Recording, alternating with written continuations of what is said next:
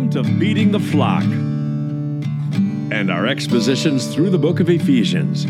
We are currently in chapter 1 at verse 19, part B. Hi there. I'm Glendale Tony. I'm glad you joined me today for this Bible study. Let's begin reading, why don't we, in verse 19, part B of the first chapter of the book of Ephesians, where Paul writes this. These are in accordance with the working of the strength of his might, which he brought about in Christ, when he raised him from the dead and seated him at his right hand in the heavenly places, far above all rule and authority and power and dominion, and every name that is named, not only in this age, but also in the one to come.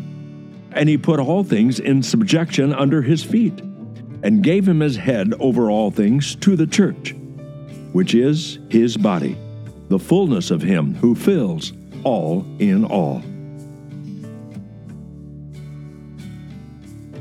So this is the end of chapter one, which in um, in our own outline completes this first part of our position in Christ as a body, and uh, we'll get to uh, the rest of uh, chapter two and chapter three in episodes to come.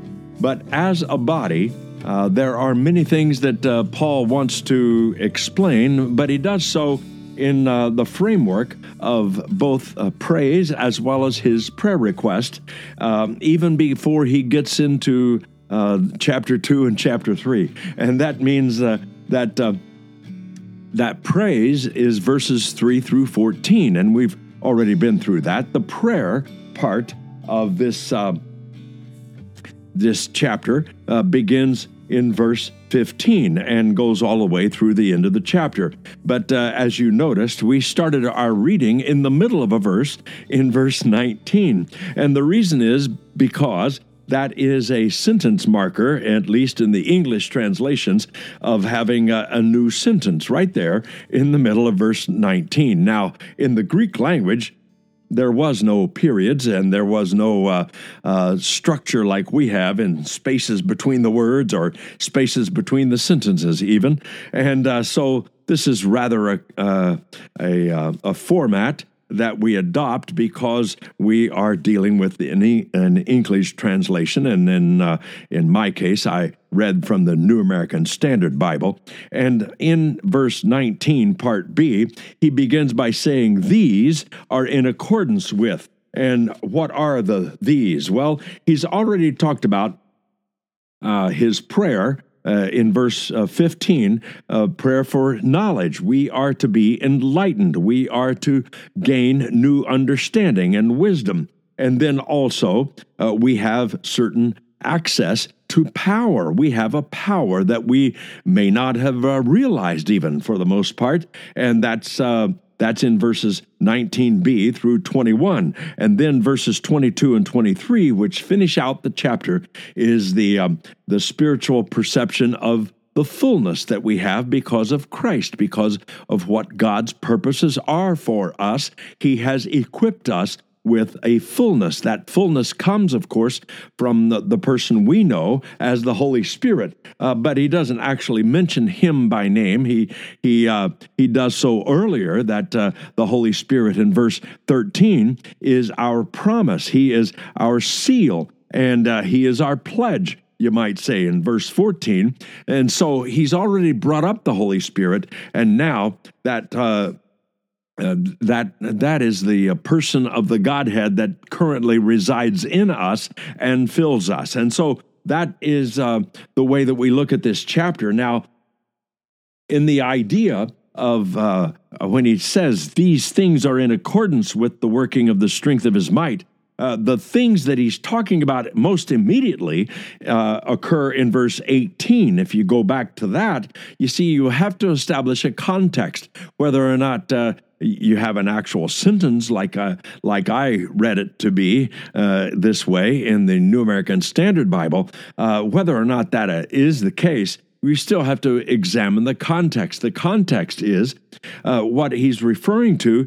Um, uh, is is what came earlier, and that is verse 18a talks about the hope. Look at that. He says, I pray that the eyes of your heart may be enlightened so that you will know what is the hope of his calling. So that's the first part of the, the things, uh, these things that uh, he's given us. Also, part 18b is the riches of the glory of his inheritance in the saints. So that is um, the the second part of the these things, and uh, then the third part is part 19a, where it says, and the surpassing greatness of his power toward us who believe. So his his hope his riches and his greatness of his power are all these things that have been given to us in accordance with. Now, here is the measurement by which these three things have been given to us. Now, the uh, New International Version only refers to uh, back to that one phrase, which is the power toward us, and that's okay. Um, it just depends on what authority you might want to give to to various translations. But the New American Standard Bible is the the one I'm using here.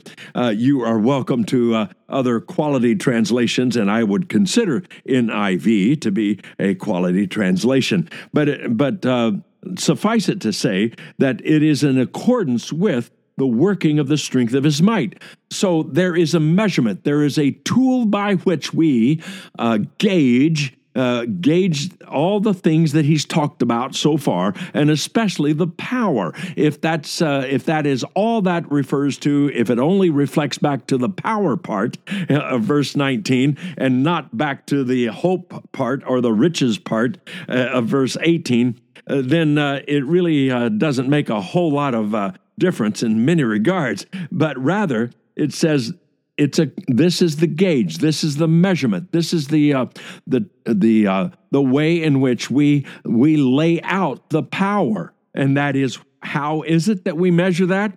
Uh, we don't measure it in inches. We don't measure measure it in uh, pounds per square inch. Uh, but uh, and uh, we don't measure it in uh, in uh, uh, tons or in barometric pressure. We measure this power in other ways. And here's the gauge. Here's the way we we look at it. It's in accordance with the working of the strength of His might. And Paul loves synonyms. He loves to stack synonyms on top of synonyms. And in this case, he uh, talks about the working. That's the uh, the the the Greek word where we um, we would understand the English word energy. That's where uh, uh our our English word energy comes from. And uh, so the uh, the working, that is the energy of the strength of his might, both of those, all three of those synonyms has to do with a certain kind or a certain aspect of strength or power. And it may be inherent uh, within the person themselves, or it may be adopted, or it may be just sheer muscular strength. But uh, either way, it refers to God's power, what He did to transfer His power to us. And uh, and Paul is just uh, stacking this together so that we can know that uh, the power that's available to us has a gauge to it. We can go to uh, to this uh, to this meter, this power meter, and uh, determine how uh, much it is. It's not a voltmeter or an amp meter. This is a power meter from God. And how do we tell how much it is? It's is where it's located. It says uh, the strength of his might, which he brought about in Christ. There it is. There's our gauge. Those that's the the uh, the needle that we look at. What is it? It is Jesus' uh, raising from the dead. He brought about in Christ when he raised him from the dead. So that's part of the strength of his might. That is the way that God exhibited his power through raising his son, the Messiah. Christ in the uh, Greek, uh, Messiah in the Hebrew. And uh, so that's part of his power. But look at uh, look at what Paul says here later. He's not done with his uh, phrasing here because it's not just exhibited in the resurrection power. Look what else. And seated him at the right hand in the heavenly places. So there is resurrection power, and that's a whole lot of strength that would take a dead body out of a tomb and put life back into it, reanimate it without the encumbrance of death and decay or injury that the body originally had. You see, um, uh, many things in our many uh, uh, pieces of literature or cinema or film. Um, and uh, many other things in our own culture uh, reflect upon uh, people raising from the grave, but uh, uh, those kinds of things in our culture has uh, they carry with them a lot of negative connotations because because those bodies still have the deterioration effect, and uh, they are monsters in themselves. But you see, in the Bible, when God raised Jesus from the dead, we have a resurrection, not just a resuscitation of an old dying carcass. Uh, it is a new body, and uh, He may have took, taken the elements out of the old body in order to make the new one uh, but the new one is still the new one, and uh, it is according to his power. And he did so with uh, his son. He raised him from the dead, and but that's not the full of it. You see, that is not the full measure of it. Look at what else, and seated him in at his right hand in the heavenly places. So that's the second half of that power. Isn't just resurrection power; it is ascending power. The the the power that took the resurrected Lord to heaven and placed him in the heavenly places. That is a different power. It's the same power in many ways. Uh, we're not trying to distinguish uh, various aspects, but uh, but that is in essence what's included in that power. In uh, that means that not only did God raise the uh, the old body into a new body for Jesus' resurrection, but he took that resurrected body to heaven and placed him on a throne at the right hand of the throne of God. So uh, that's part of the the the measurement of the power of what he has given to us. That's the whole point. That's what Paul is praying for, that we would understand with our spiritual eyes, our spiritual understanding, that we have a power. We've got a power source. It's not just a battery source that needs to be recharged. This is a power that comes from the initial work of God to raise his son from the dead and raise his uh, resurrected son to heaven to be with him. Um, uh, and Jesus even uh, quoted from Old Testament. He quoted from uh, Psalm uh, 110 and verse 1 uh, in Luke chapter 22, verse 69. Jesus says this, but from now on, the Son of Man will be seated at the right hand of the power of God. And because Jesus predicted that, then uh, that gives credit, you see, that this psalm was a messianic psalm, and this psalm is referring to himself. And he's saying, I will ascend to the right hand of the power of God. Well, we find out that that is what happened according to the scriptures, and uh, we'll get into that right after this break.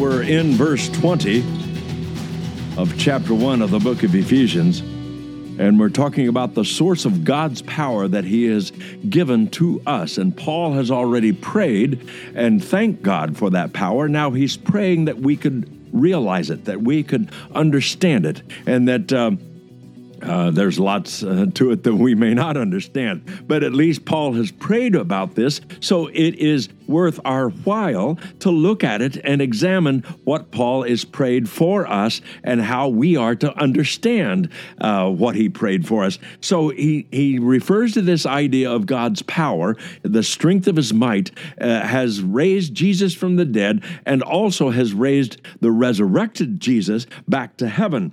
Um, Mark uh, talks about that in Mark chapter 16. Luke talks about it in Luke chapter 24.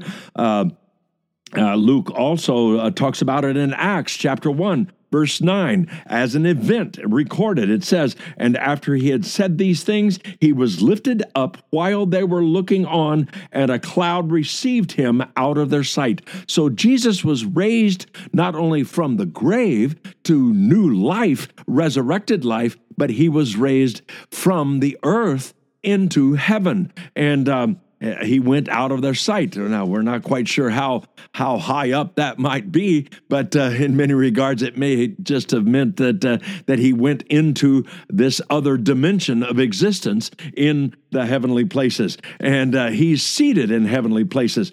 Hebrews makes a big deal out of it in chapter one, verses three through uh, four, where it says uh, when he made purifications of sins, he sat down at the right hand of the majesty on high, having become as much better than the angels, as he has inherited a more excellent name than they. Hebrews chapter 8, verse 1. Now, the main point is what has been said is this We have such a high priest who has taken his seat at the right hand of the throne of the majesty in heavens. Hebrews chapter 10, verse 12. He says, But he, having offered one sacrifice for sins for all time, sat down at the right hand of God. Again, chapter 12, verse 2 of the book of Hebrews, fixing our eyes on Jesus. Notice Jesus still has the name Jesus, even though he's a resurrected Jesus, and even though he's an ascended Jesus, even though he is a Jesus seated, seated that is, at the right hand of God,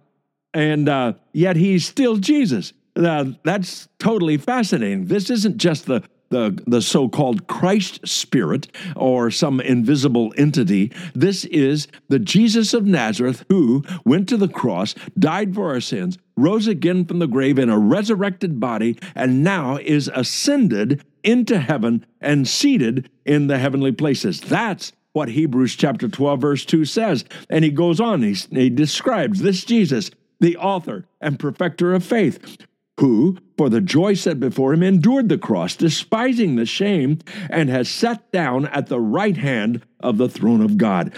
Uh, Peter says so in 1 Peter chapter 3, verse 22 who is at the right hand of God, having gone into heaven after angels and authorities and powers and been had uh, been subjected to him. And so uh, we find a lot of uh, biblical basis for the fact that we believe that the resurrected Jesus has ascended into heaven and has been given a position of authority once he's there.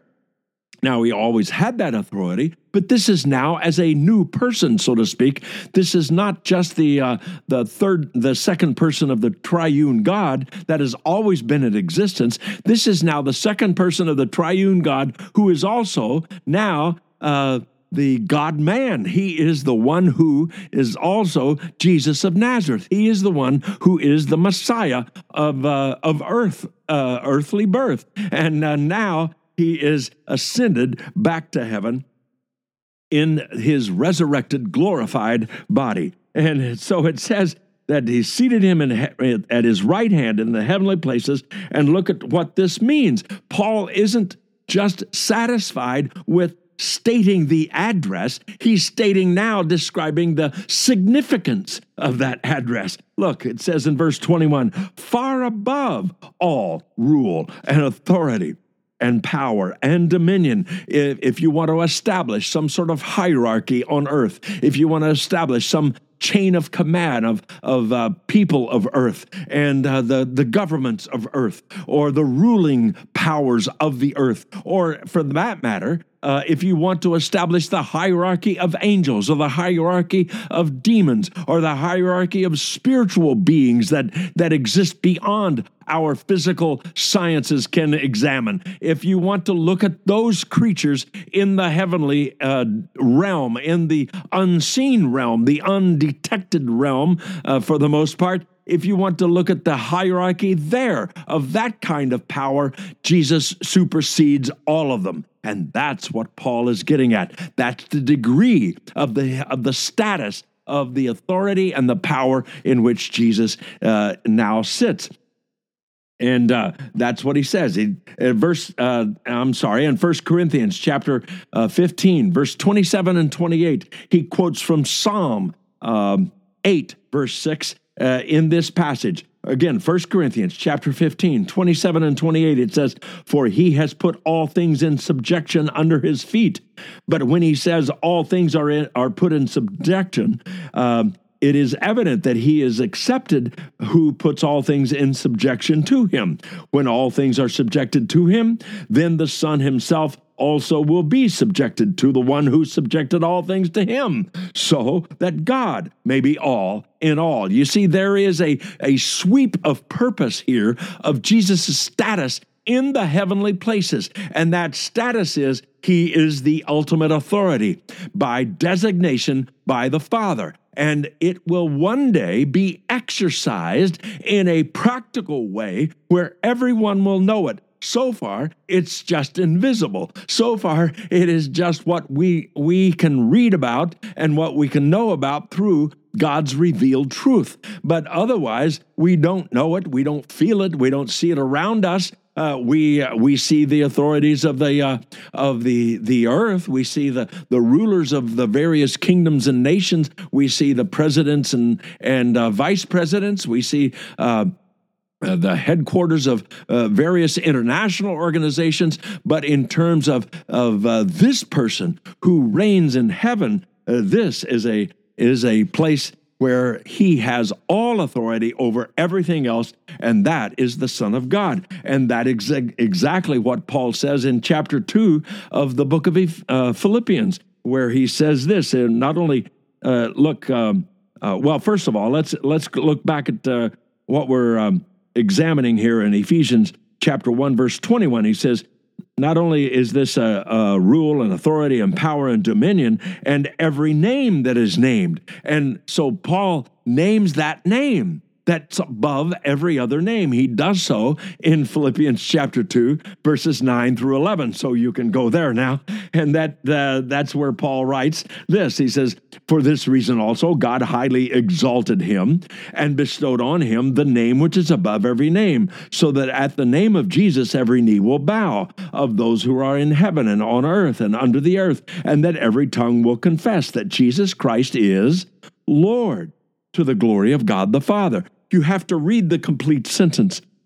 You see, for for many uh, regards, um, the Christians of of our uh, age seem to have just been satisfied with with pulling out the phrase of uh, the name of Jesus. Every knee will bow. But th- that's not exactly what Paul is saying in Philippians chapter 2. What he is saying is that God gave Jesus a name. It now belongs to Jesus of Nazareth as resurrected Lord, as ascended Lord, and that is is it's Lord. That's his new name. That's the name that's above everything else. That's a, no, a name that's a, that places him above all other authorities. Why? Because Jesus is Lord. That's the name that's above every name. That's the name by which uh, every knee will bow and every tongue will confess that Jesus Christ is Lord that you got to finish the sentence in Philippians chapter 2 verses 9 through 11 otherwise uh, you're going to be caught with a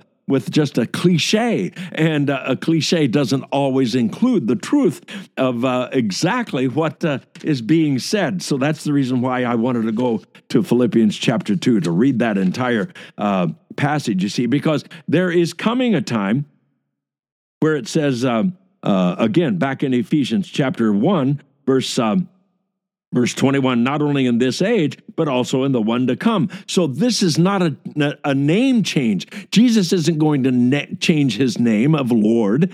God isn't going to shift the Lord name to another person. He's going to retain the Lord status even in a different age. Even when all the current rulers pass away, when all the current kings and presidents and authorities of this earth pass away, when there uh, are no other structures to uh, to govern the earth, Jesus will be Lord, and that's what he's getting at in the age to come. Uh, Revelation talks about that in uh, Revelation 21, verse 1, all the way through uh, chapter 22, verse 5. And not only uh, is it uh, in the age to come? It, it's a sustaining um, a position of authority, but also he put all things in subjection under his feet and gave him as head over all things to the church. So this, all this authority, all this power, all this uh, status that uh, God has given to his son is for a purpose.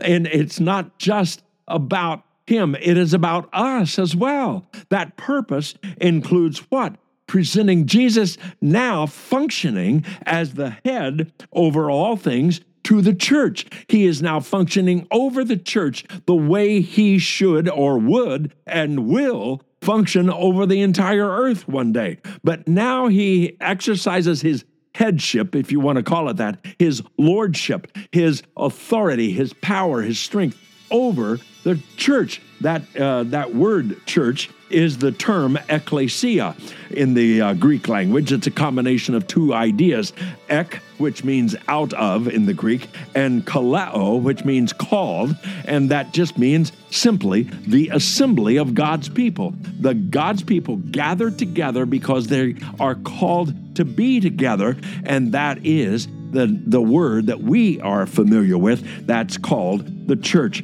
which is his body. There's a metaphor.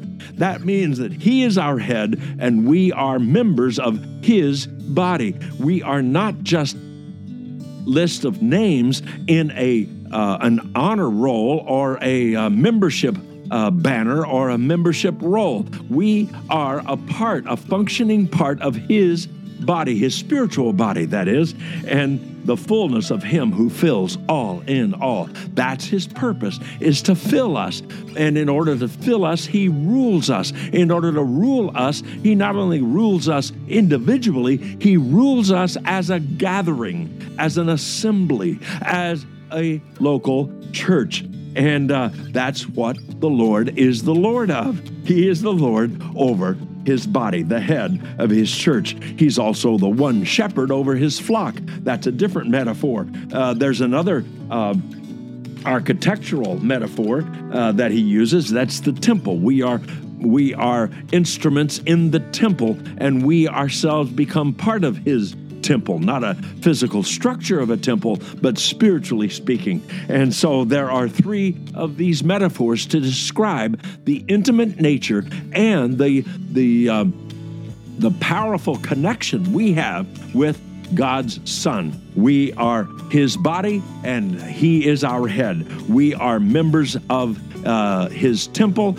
and uh, He has made us his temple, and we are his bride, and he is our groom. Those are the three things that we find in this book to describe the various ways in which we are connected to our Lord. To our Savior, to the one who not only paid for our sins by dying on the cross, but who has ascended into heaven and now currently sits in the highest position of all the earth and all the heavenly places. And we look to him as our Lord and as our Master and as our power and as our authority. Father, thank you for these things that you've given to us a power we never would have taken for ourselves, a power that we'd never understand on our own ingenuity, but one that comes from you, and yet you that you have displayed it in your Son already. We put ourselves in your hands in Jesus' name. Amen. I hope you enjoyed our presentation today. This is Glendale Tony. Join us again for the next episode of Feeding the Flock.